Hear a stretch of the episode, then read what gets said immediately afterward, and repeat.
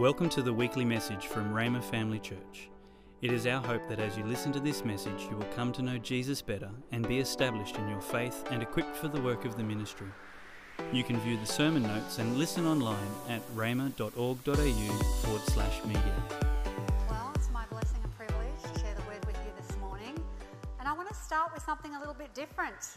Because, see, I have this. Um, I have this belief and conviction that the house of God should be one of the most fun places on the face of the earth. Anyone with me? Yes. It's not meant to be, you know, boring and crusty and dry like we're chewing on some gristly, dry piece of bread or meat. This is supposed to be full of joyful people enjoying the word and the freshness of everything that that word imparts to our life. So, I wanted to start this morning with a little skit. Does anyone know what a skit is? A few people here. So it's just a little dramatic um, presentation. And we used to do these a lot in my youth days, but way back in the 1980s, where some of you people weren't even born yet. but um, we used to do this as a way to present the gospel out in shopping centres or at schools or, or, you know all sorts of places where we wanted to just share the gospel. So here we go.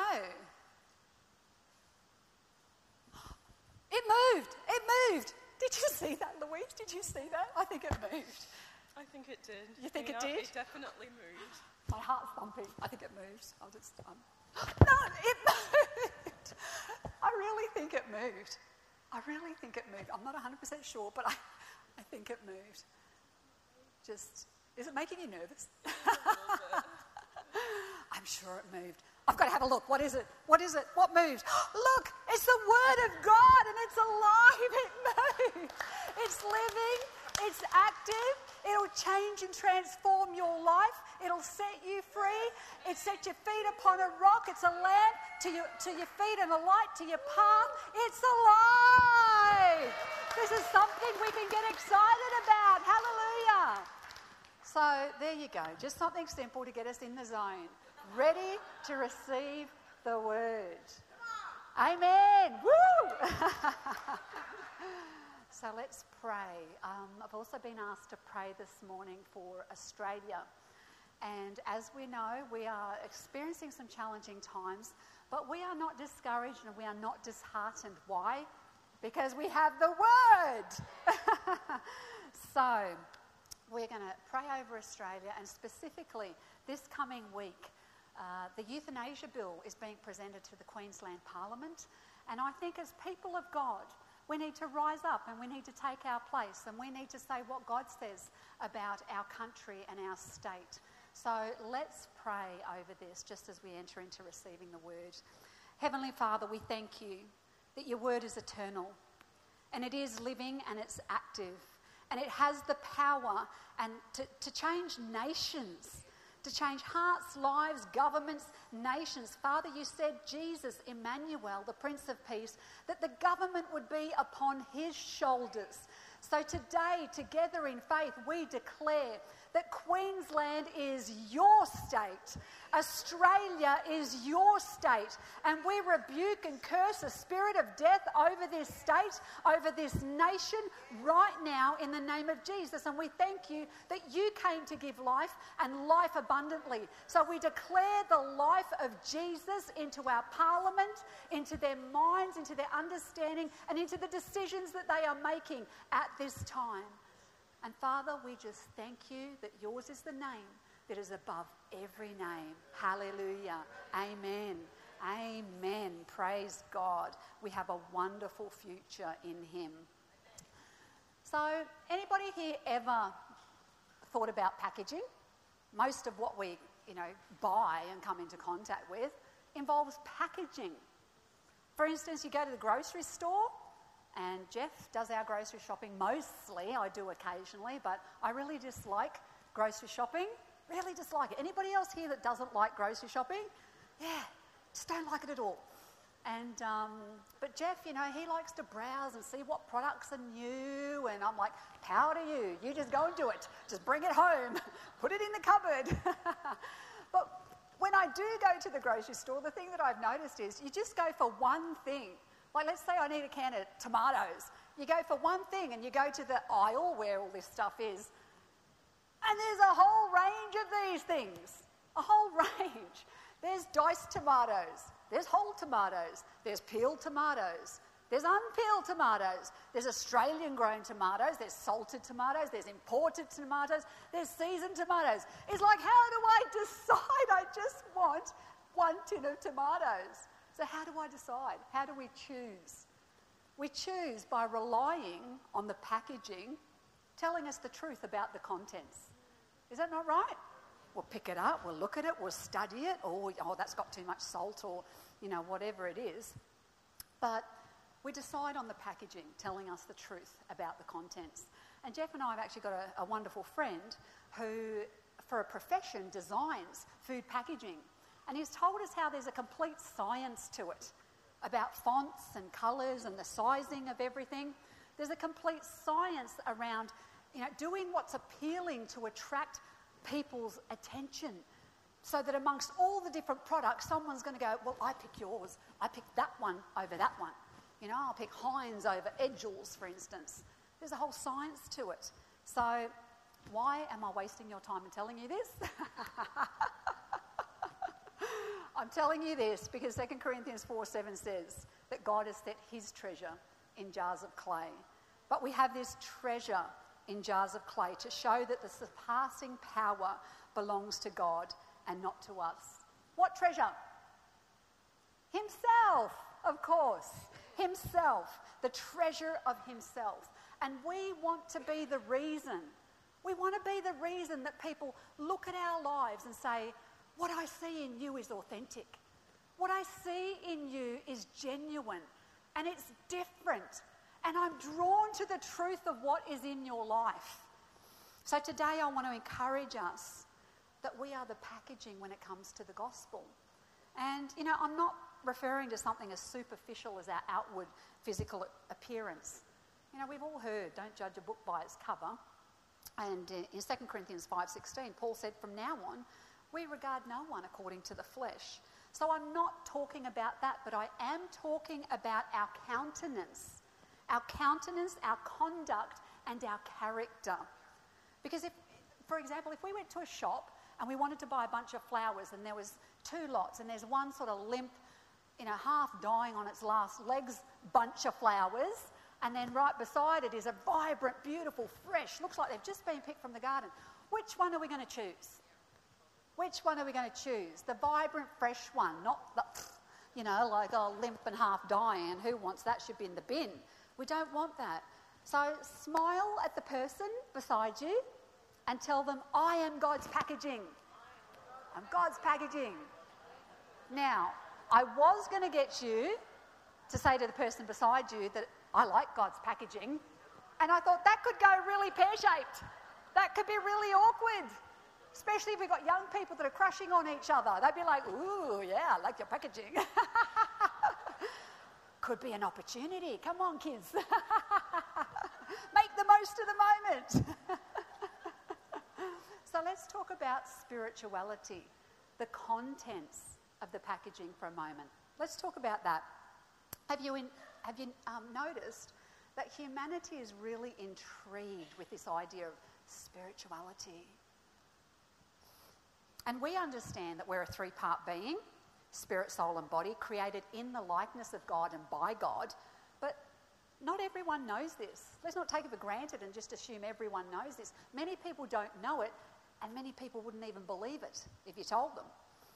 Now, the reason for this intrigue, the Bible tells us, is that God has set eternity in our hearts. That's why we're intrigued with it. That's why we're fascinated with it, because even outside of Christ, we've been created in His image and His likeness. There's something in us that yearns for something beyond ourselves. And so we end up with genres like sci fi that, you know, the truth is out there somewhere floating around, and this fascination, you know, with paranormal activity and the demonic realm and ghosts and magical powers. All of this, essentially, that belongs to this spirit realm.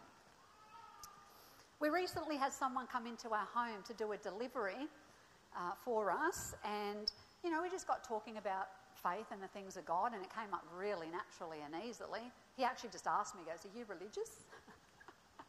I love it. What would make you think that? Like Jeff and I, we don't have a house that's got with scriptures all over the walls. We, we actually, we don't. Um, we've got n- nice pictures. But again, there was just something that was stirred within him to, to want to start talking about those kind of things. And he said to me, he said, um, you know, I believe everything in the world is energy. It's all energy. Everything's energy. And I thought, yeah, interesting concept. It's all energy. That's nice.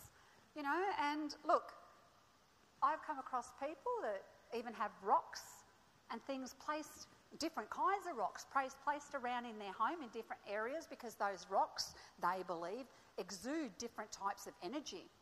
You know, like I, I don't get into it at all. I came across even a store in the local shopping centre just recently that sells all these different kind of rocks. So if you want to feel some happiness, you put a particular kind of rock in a particular part of your house, and that's just going to, you know, exude some happiness to me. Oh, I need, you know, I need a bit of peace. Oh, I'll put this over here. That's going to just give me some peace. I'm just going to suck it out of that rock there. You know, like Okay. but imagine that. Imagine that.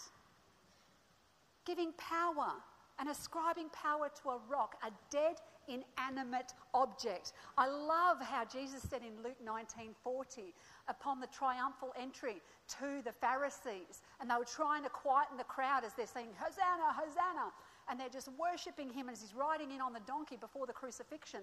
And um, Jesus says, if you stop them, if you stop the people from praising, even the rocks will break open and cry out. Isn't that glorious? Even the rocks will cry out. How much greater is our God? Deuteronomy 32, verse 3 and 4 says to us, For I proclaim the name of the Lord, ascribe greatness to our God. He is the rock. He is the rock. And I would rather worship Jesus Christ, the one and only rock of our salvation, than some created thing. So there's so many forms of deception to lure creation away from Him. You see, this man who talked to me about the energy, he ended up telling me he'd been in church as a teenager. He'd been in the house of God. He'd had the opportunity to hear the word of God. So we've got to be very careful that we do not integrate these kinds of thoughts, beliefs, or practices in any shape or form into our lives. Romans 1:25 says that they exchanged the truth about God for a lie and worshipped and served the creature rather than the creator who is blessed forever. Now this is rampant in our world today. This is rampant idolatry in many forms. And it always has been. I mean, what happened after the Israelites passed through the Red Sea and Moses goes up and away, has been away too, too long up on the mountain, and they get him bored and they make a calf, a golden calf out of all their golden jewelry that they've just brought out of Egypt. We want to worship something. We're created to worship. So I'll give you a very subtle example of how the enemy can work some of these kind of thoughts and, and um, you know, philosophies into our lives, um, even as believers, because we ought to be able to recognize, recognize an out and out direct lie, but we don't always recognize really subtle innuances that begin to erode truth. It's not instant, it becomes a process and it can be very subtle. So, is there anyone here that's into the health benefits of herbs and oils at all? You love herbs and oils. No one's admitting to anything. Oh, okay, great. Our pastors are into herbs and oils. and it's good, it's great, it's wonderful. They can be really beneficial to us. I mean, God created them. A little bit of lavender can help with our sleep if we need it, you know, on a pillowcase or something like that, or a hanky. Um, peppermint tea can settle our stomachs. You know, so, so this is not bad. But believe it or not, I have encountered born again, spirit filled believers who believe that herbs and oils are the remedy for every human physical ailment and sickness and disease. They think that that's God's way to heal us is through herbs and oils. Now, Jesus did not die to give herbs and oils power and authority over sickness and disease. So, can you see how easy it can be to be led down a path that seems good but it diminishes. It diminishes the power of the blood of Christ because there is no reference in the Bible where Jesus administered herbs and oils as part of his healing. So 2 Corinthians verse 4 and the second part of verse 2, uh, sorry, chapter 4, second part of verse 2. We refuse to practice cunning or to tamper with God's word. In verse 4, Paul continues to say, In their case, the God of this world has blinded the minds of the unbelievers to keep them from seeing the light of the gospel of the glory of Christ, who is the image of God. So the enemy blinds the eyes of unbelievers. This is a spiritual force. He's doing that. But he manipulates the truth through deception to believers. And you've heard the, the saying, give him an inch and he'll take a mile. And that's why we as believers, we take every thought captive that sets itself up against the knowledge of God. So I'm not saying that herbs and oils have no value and no place. I'm not saying that at all. Please don't misunderstand me. But I am saying that they are not a substitute for the power and authority and the victory of the blood of Jesus Christ. Amen? And that goes for anything at all that the enemy may use in the same manner. So, in the case of understanding spirituality, when it comes to humanity, outside of God, there's really nowhere to put it. There's nowhere to put it. There's no context for it because if we are here as a result of a big bang and some micro, you know, cosmic explosion in the universe that suddenly just put everything together, which, you know, there's a, there's a part of truth in that, but God spoke it into being. But if that's the case, this whole evolution thing, well, where did that spirit realm come from?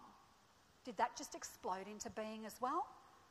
See, Colossians 2, verse 3 says, In him, Christ, all the treasures of divine wisdom, comprehensive insight into the ways and purposes of God, and all the riches of spiritual knowledge and enlightenment are stored up and lie hidden in Christ.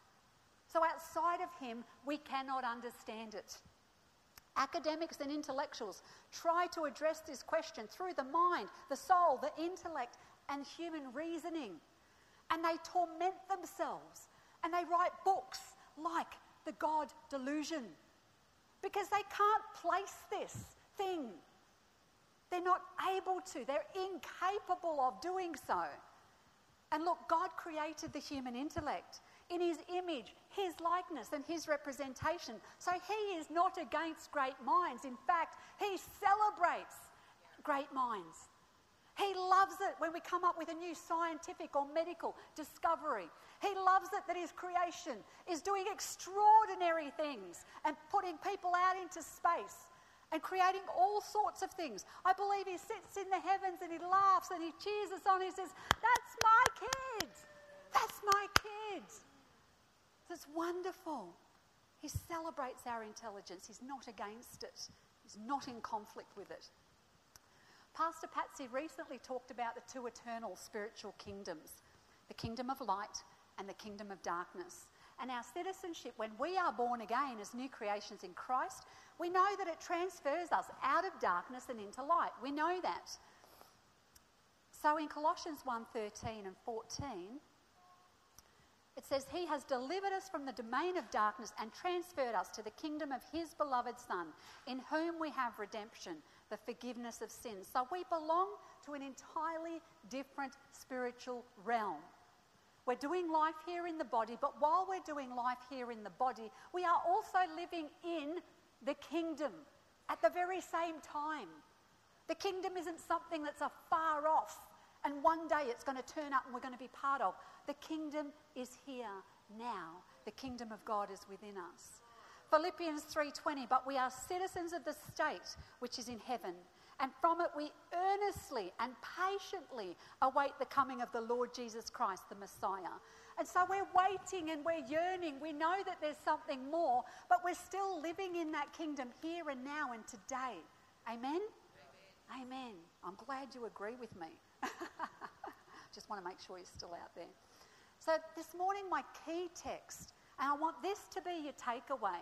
In the midst of everything I'm going to throw at you and all the stuff we're going to wade through, I want you to walk away with just this one verse resonating in your spirit. 2 Corinthians 4, verse 18. While we do not look at the things which are seen, but at the things which are not seen. For the things which are seen are temporary, but the things which are not seen are eternal. They're eternal. And you know, so much of life and what demands our attention is the here and now on a day to day basis, isn't it? And yet, we're to have this kingdom perspective and understand that we are living in the kingdom now. So we know that God's unseen with our natural physical eyes, but we also know that He's eternal. However, the evidence of His existence is all around us. The very fact that we're sitting in this room on chairs, He created everything. John 1, verses 1 to 3. In the beginning was the Word, and the Word was God. No, was with God, and the Word was God. All things were made through him, and without him, nothing was made that was made. Nothing. Nothing was made. Nothing could possibly exist. If there's no God, if there is no God, there is nothing. Take God out of the picture, everything will crumble and collapse and disintegrate. Colossians 1:17 and he is before all things and in him all things hold together. He's unseen, He's eternal, He always existed, and He always will. Now, this is really difficult, and it can be really difficult for people to comprehend because from the moment of birth, we are taking in everything through our sensory experience. Isn't that right? If you've ever been around a little newborn baby, they've come from a whole other world in the womb where everything was warm and safe, and all of a sudden, they see bright lights, they feel the cold. They feel hungry. They never felt hungry in the womb. So, from the moment we're born, we're taking everything in through our senses and we begin to formulate what we know, understand, and believe about life and the world through these senses. In John 4:24, Jesus said, "God is spirit, and those who worship him must worship in spirit and truth." John 1:14, and the word became flesh and dwell among us. So remember, the Word always was, but it became flesh and dwelt among us in Christ. And we beheld his glory, the glory as of the only begotten of the Father, full of grace and truth. And so this is why Hebrews 11:6 says, "Now without faith it is impossible to please him." Impossible. Your intellect is not going to impress him. For he who comes to God must believe that he is and that he's a rewarder of those who diligently seek him. So notice it doesn't say without in, um, sufficient intellectual reasoning. It doesn't say that. Without sufficient intellectual reasoning, without satisfactory sensory experience and evidence. It doesn't say that either. Why? Why wouldn't it, why wouldn't it even refer to that? Because faith is birthed in the spirit realm. In the spirit realm, not in the natural realm. Remember, we talked about the kingdom of light and the kingdom of darkness? So, knowing about versus actually knowing someone are two entirely different matters. Entirely different matters. And we've already seen how people can easily put their faith into the things that we see rocks, herbs, oil, money, celebrities, all kinds of things and yet struggle with this thing, faith. Romans 10 17. So when faith comes, no, so then faith comes. Faith comes by what? By hearing, and hearing by the word of God. The supernatural word of God. This is not like any ordinary book. This is not just another book. This is the eternal word of God.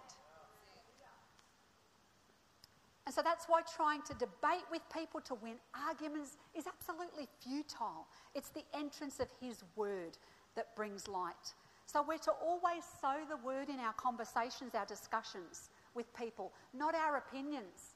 Because heaven and earth is going to pass away, and what? Will my opinions stand forever? Will they endure forever? No. They won't mean a thing. Heaven and earth will pass away, but His word will endure forever. And you know, the thing is, we don't have to sound like some walking concordance. I used to get tied up in knots that I couldn't actually remember the chapter and verse. You know, oh, I better not say that because I can't remember exactly where that came from. You know, tie myself up in knots about it. We say the word. It doesn't return void, it always accomplishes the purpose for which He sent it. So let's make sure that we are sharing and speaking the word as we share with people and talk with people. But the key ingredient in all of that is love. The key ingredient is love. We're to be motivated by a deep and sincere, genuine, godly love for people, and not a desire to be right and to win an argument. If that's our motivation, we've got to rethink even having the conversation, quite frankly. Rethink having the conversation. Just step right back, go, don't need to have this discussion right now. So, who has heard of the TV show? I think it's a TV show. There's some competition called The X Factor. Do we have some X Factor fans here at all? Yeah, there's some X Factor fans. So it's a show where talent scouts are looking for that special someone with some great kind of talent that they can make lots of money off. Was I too blunt? Was that too blunt? Was that too direct? I think essentially it pretty much boils down to that. Um, but look, we have something that is exponentially better than any kind of talent. We, as born again believers, we have something that I like to call the God factor. The God factor. And the God factor was always intended to be a complete game changer for us. It transforms and revolutionizes the way in which we live. Because in Christ, old things are passed away and all things have become new. So, have you noticed how you know, people groups are clearly distinguishable, right? Okay, people groups like um, Pastor Kevin just did that presentation on Papua New Guinea and the missions. The people there are clearly distinguishable. It's like if I said to you, Pastor Kevin is a true blood Scandinavian. Would you guys believe me? No. If I said to you, both my parents were Papua New Guinean, native Papua Guinean, would you believe me? No, of course not. We are clearly distinguishable due to our packaging. And I love that God has created us, you know, in, with diversity. We've got so much to learn and grow and to understand and to discover from one another. But in the same way that when we're born again in Christ, his identity, his character, and his nature is intended to become distinguishable through our lives. 2 Peter 1, verse 3 His divine power has granted to us all things that pertain to life and godliness through the knowledge of Him who called us to His own glory and excellence. So, God has lovingly equipped us with everything that's necessary to live victoriously, both practically here on, in this life, in this realm, but also spiritually in the spirit realm. We've been equipped, what did he say? With everything necessary. But how do we get access to that? Through the knowledge of him. If we read on in that um, chapter, uh, 2 Peter 1, verses 4 through to 8, I'm just going to pick up right at the very end. It talks about all these different qualities that we can build into our lives. Uh, and it says, if these qualities are yours and are increasing, they keep you from being ineffective or unfruitful in the knowledge of our Lord Jesus Christ. Do you know it's possible to, possible to be an ineffective and unfruitful Christian? It is completely possible. But we do not want to be these people.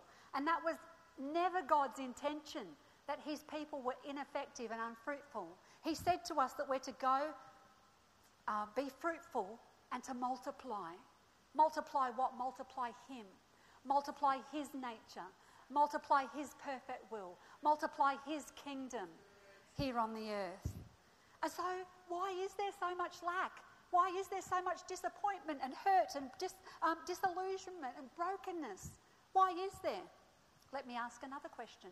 If someone walked through these doors this morning completely unchurched and they came in here for the very first time, would they find a community of people that are different in countenance, character, and credibility to the rest of the world. Let's bring it even closer if they came into our homes. Let's make this really personal if they came into our homes. the way that we speak, the things that we do, what we watch? Would they find people that are distinguishable as the Father's children? So I want to really quickly look at the toolkit of the God factor. Most of the guys in here probably have a toolkit at home. Hand, do we have some handymen here? Handymen? Yep, you got a toolkit. You, you got what you got in there. What you know what you need if you want to get something done. Well, we have a God factor toolkit, and some of the things that we have, and I'm just going to go through these very quickly. First of all, of course, sonship. Sonship. Colossians 2:10 and you are in him made full and having come to fullness of life. In Christ you too are filled with the Godhead. Look at this. Father Son and Holy Spirit. And reach full spiritual stature. And he is the head of all rule and authority of every angelic principality and power. Woo we're full of the Godhead Father Son and Holy Spirit so as a result of our sonship we have a new identity we have a new position, and as a result of that new position, we have new authority. And you can look at Ephesians 2 6. We also have in our toolkit the Holy Spirit, the indwelling, the infilling, and the baptism of the Holy Spirit. This is our superpower. Have you noticed how little kids from an early age start getting bombarded with cartoons about little characters and things that have superpowers? Again, it's that intrigue with something more, something beyond. There's this desire to connect into something bigger than ourselves. Well, you know what? We have the greatest superpower of all, and it's the Holy Spirit. Acts 1 8. Jesus' words to his disciples prior to his ascension, he said, But you shall receive power when the Holy Spirit has come upon you. Say, I have power. Even in the old covenant, covenant, the Lord spoke these words to Zerubbabel, and he said, Not by might, nor by power, but by my spirit, says the Lord of hosts. So we don't do any of this life of faith of ours in our own strength. We weren't designed to, we weren't intended to. That's why the word tells us that we can do all things through Christ who gives us strength. We've also got in our toolkit, lo and behold, the fruit of the Holy Spirit. We have love, joy, peace, patience, kindness, goodness, gentleness, faithfulness, and self control. Every single one of us, when we're born again, all of that is there in seed form. If you need any more of any of that, it's there. You don't have to think, oh, I, I need, you know, I need some patience. I'm. Don't say I'm an impatient person. Don't make negative confessions about yourself. Tell yourself, I have the fruit of the Holy Spirit. You know, there's times where I get a little bit, you know, irritable with my darling beloved Jeff. Can you imagine that? Such a lovely man as Jeff. Yay! I'm sure no one else here gets irritable with their beloveds. I'm sure you're all more holy than that. but there are times I do. And you know, I have to dig into this toolkit of provision. I have to zip my lip because I'm like, I want to say this so bad. I want to. I just want to say it so bad and it wants to go out. And you have to exercise self control. It's in the toolkit. Now, I don't always get it right, do I, darling? Sometimes shame on me. sometimes I do blurt things out that I shouldn't. Thank you, Lord, that if I confess my sins, you're faithful and just. but look at the end of Galatians 5, uh, where we've just talked about the fruit of the Spirit. Verse 25, it says, If we live in the Spirit, let us also walk in the Spirit. So He's provided the supernatural, but we engage and we do our part by yielding and cooperating with what He's provided for us. Freedom. We've got freedom in our toolkit. John 8:36. Therefore, if the Son makes you free, you shall be free indeed. Freedom from what? Yes, the curse, the consequences, and the penalty of sin and death. Yes. But in Galatians 5:1, actually, I'm just going to jump back a little bit. Freedom from all of that, but also to not live as a slave to sin. We no longer have to live as slaves to sin. Galatians 5:1. For freedom Christ has set us free. Stand firm therefore and do not submit again to a yoke of slavery. And so while we know that we are free from the bondage of sin, we know that, we know that. But you know what? We must never mistake God's patience for his approval. Never mistake God's patience with us for his approval. And this is a word for someone today. You've got something operating in your life, and the devil has lied to you about it. He's told you, it's okay. It's okay.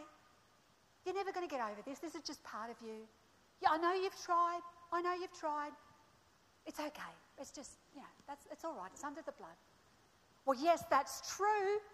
God has provided a perfect sacrifice, but there is a place where we, we make a decision that we are going to live as He intended and designed us to live. Amen. We also have the armour of God. In Ephesians 6, we put on the whole armour of God. Why? That we can stand against the schemes of the devil.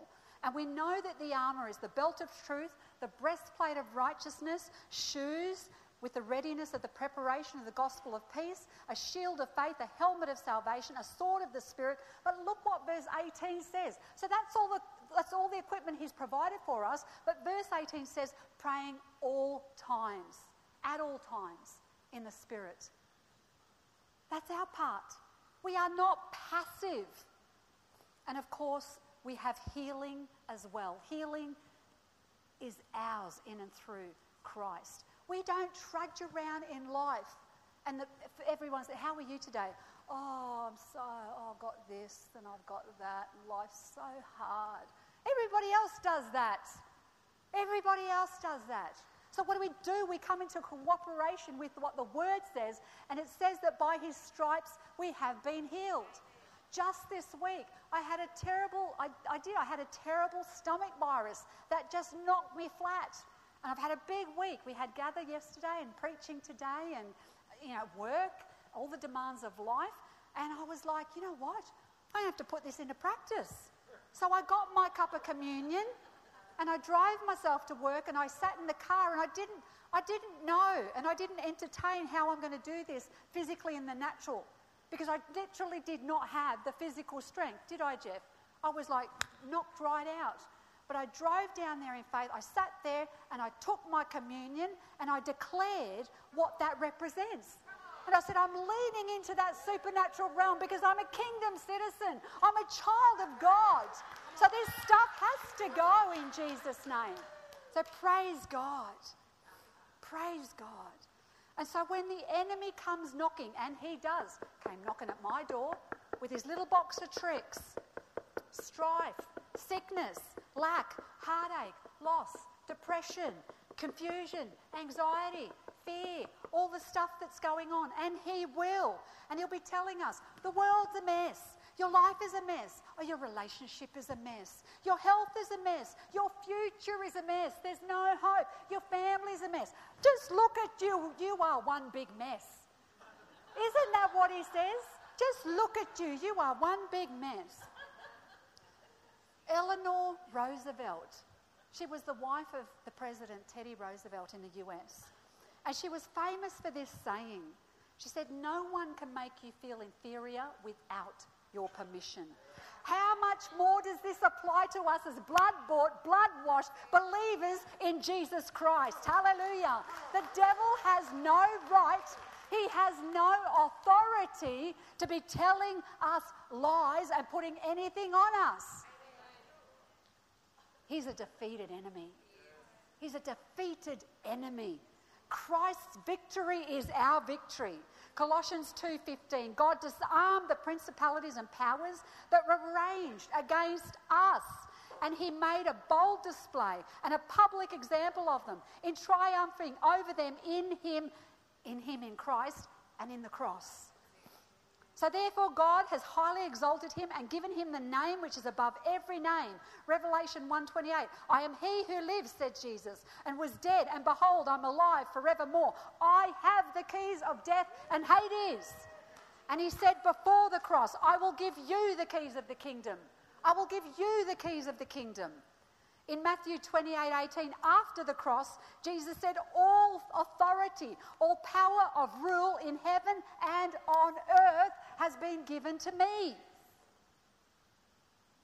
And in Revelation 5:10, and you have made them, us, his church. So you, God, have made them, us, his church, his bride, a kingdom, a royal race, and priests to our God, and they shall reign as kings over the earth. We reign as kings. We are not losers. The devil goes around going, loser, loser, loser, loser. You know, I was driving in my car and I was full of the Holy Spirit. I've been preparing for this word and this car, and I'm worshiping and praising God, just minding my own business.